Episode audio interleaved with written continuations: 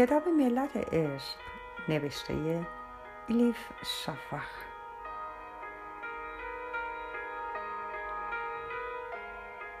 ترجمه ارسلان فسیحی.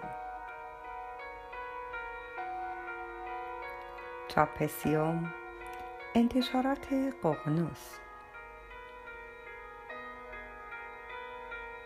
خانش توسط هوریه کوکلانی.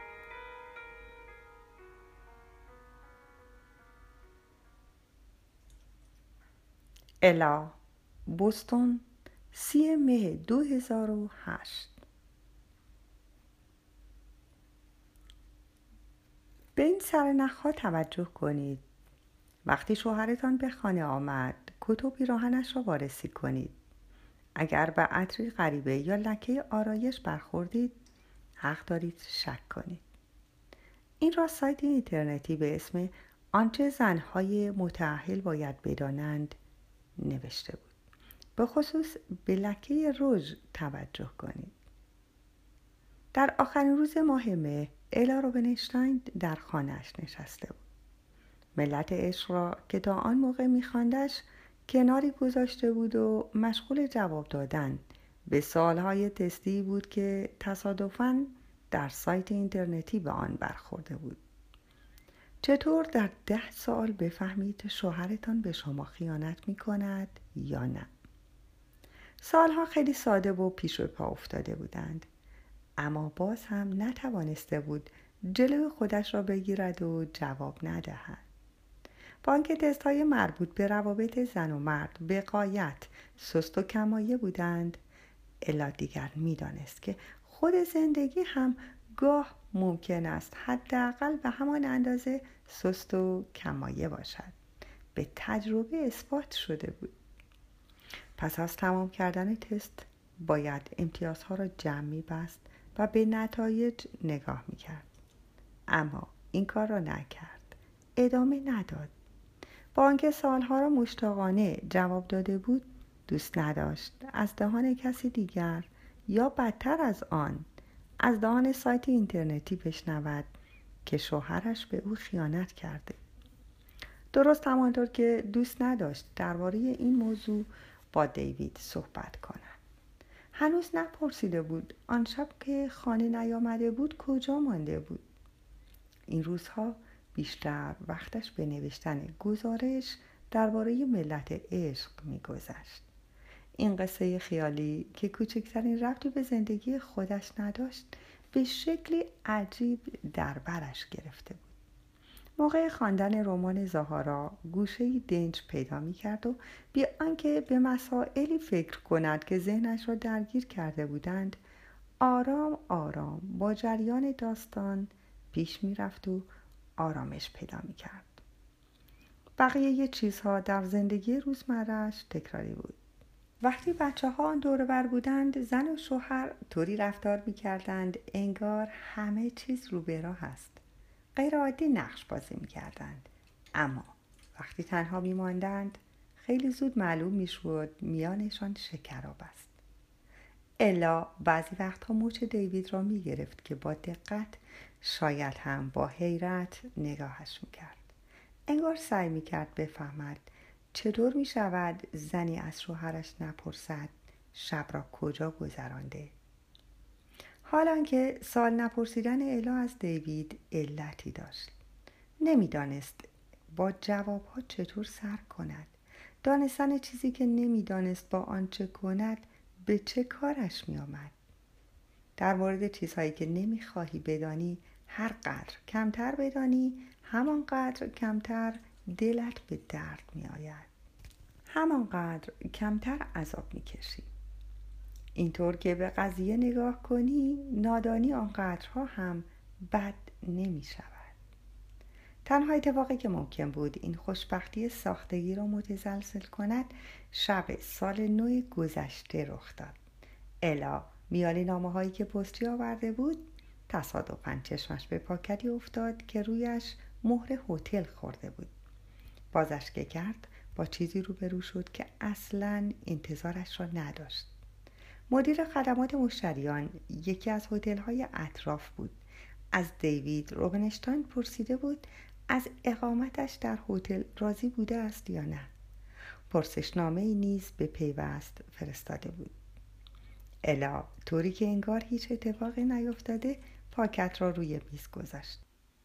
شب که دیوید نامه را باز کرد و داشت میخواندش او هم از گوشه ای تماشایش می‌کرد. بیان که سوالی بکند یا نظری بدهد. دیوید نامه را کناری گذاشت و گفت همین یکی را کم داشتیم. انگار من بیکارم. بعد لابد حس کرد باید توضیح بدهد و چون اضافه کرد پارسال توی این هتل کنفرانس دندان پزشکان برگزار کرده بودیم. پیداست شرکت کننده ها را وارد لیست مشتری ها کردند. الا باور کرد. چون می‌خواست باور کند. آن بخش وجودش که از گلالود کردن آبهای راکت میترسید فورا این توضیحات را قبول کرده بود. اما بخش دیگر وجودش قانع نشده بود. در شک و دودلی مانده بود. آخر سر تسلیم کنجکاویش شد.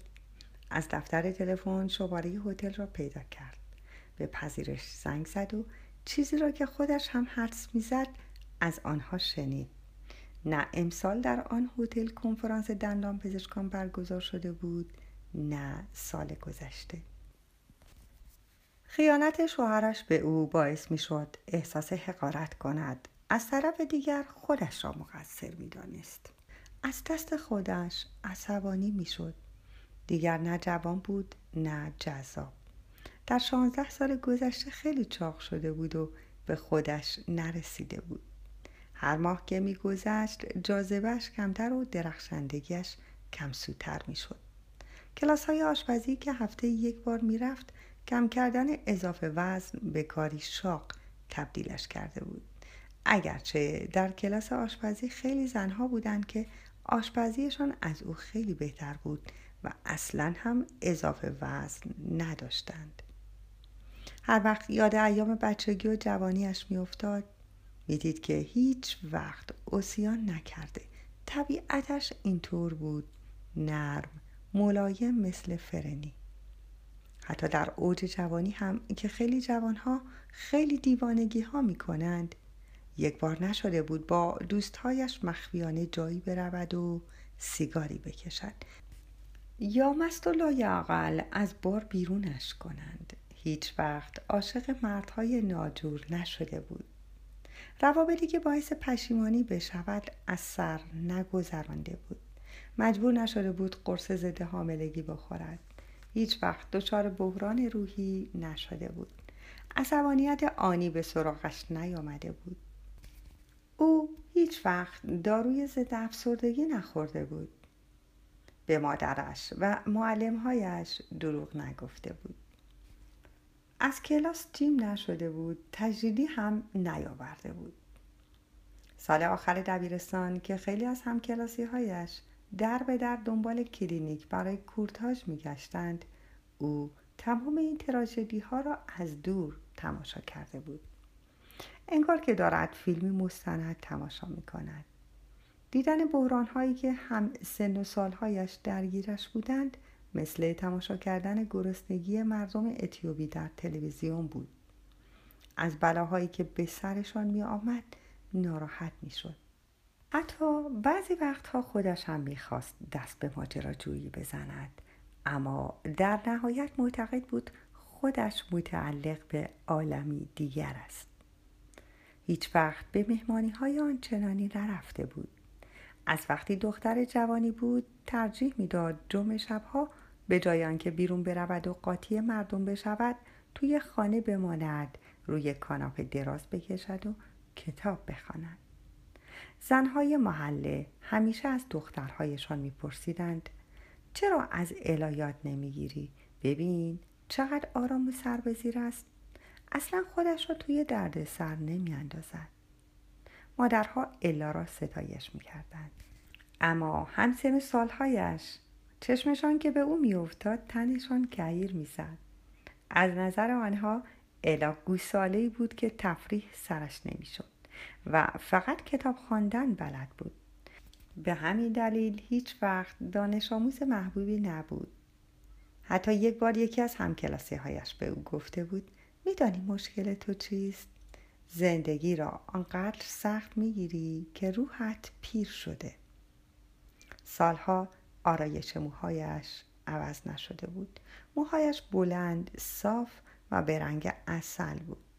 بیشتر وقتها با یک گیره محکم جمعشان می‌کرد. یا اینکه از پشت میبافتشان. آرایشش همیشه ساده بود. دوست نداشت توی چشم بیاید. تنها چیزی که استفاده می کرد روژ لب قرمز قهوه‌ای خفیف بود و مداد چشم سبز روشن که از نظر دختر بزرگش به جای آنکه چشمش را درشتر نشان دهد عین کورها می کردش. راستش به امروز نتوانسته بود با مداد چشم دو تا خط متقارن بکشد همیشه به اشتباه خط یکی از چشمهایش را کلوفتر از دیگری می‌کشید اعتقاد داشت همیشه کارهایی را نابجا انجام می دهد. در کارهای اطرافیانش. یا زیادی مداخله می کند مثل موقعی که شنید جان تصمیم گرفته ازدواج کند یا زیادی آرام و منفعل می مثل واکنشش به زیرابی رفتن شوهرش. در یک طرف الایی بود که مثل دیوانه ها در کارهای دیگران دخالت می کرد و آنها را زیر نظر داشت. در طرف دیگر هم الای صبور و آرام و پسیو. انگار خودش هم نمی‌دانست هر یک از آنها چه موقع خودی نشان می‌دهد. الای سومی هم بود. الهی که بی سر صدا در گوشه می نشست و تماشا می کرد و منتظر بود عجلش برسد. همین الا بود که الان در مخفیگاهش شروع به جنبیدن کرده بود و آماده می شد به سطح بیاید و اختار می‌داد. اگر همینطور ادامه بدهی سیستمی که درست کرده ای روزی فرو می رسد مسئله آن و دمی بود می‌دانست. الا در آخرین روز ماه مه به اینها که فکر می کرد کاری را انجام می‌داد که خیلی وقت پیش فراموشش کرده بود. دعا کرد. خدایا می‌دانم زمان زیادی است که به درگاهت دعا نکردم. راستش مطمئن نیستم هنوز به حرفهایم گوش می‌کنی یا نه. اما حال روزم را می‌بینی. حالتم بحرانی است. به من یا عشقی حقیقی بده تا از این زدگی و فشار نجات پیدا کنم؟ یا کاری کن. چنان بی احساس بشوم که بی عشق زندگی کردن برایم مهم نباشد. ایستاد. آب دهانش را قورت داد و با صدایی خفه گفت منتها هر کدام را که می‌خواهی انتخاب کنی لطفا کمی زودتر. میدانی دیگر چهل ساله شدم. جوان حساب نمی‌شوم. این آخرین فرصتم است. یا عشق را یادم بده یا ناراحت نشدن از نبود عشق را.